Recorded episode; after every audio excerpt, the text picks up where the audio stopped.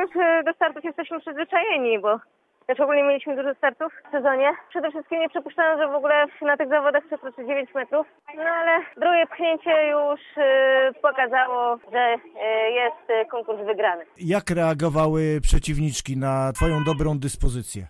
No, Tunezyjka e, Belhaj poniekąd e, na medal, nawet złoty, bo to ranking e, pokazywał, że no jest mocna, lecz no jak widać, no nie wytrzymała całej tej presji w zawodach. Do ostatniej próby w ogóle nie przystąpiłaś? Nie miałaś ochoty? Już byłaś, że tak się wyrażę, rozkojarzona tym, że już masz złoty medal? Ogólnie my już tak z trenerem co jakieś pchnięcie, jak już osiągamy jakiś rekord świata w czwartej bądź w piątej próbie, no to już odpuszczamy, bo to nie ma najmniejszego sensu. Czasami ta ostatnia próba może nawet dać no, kontuzję, tak?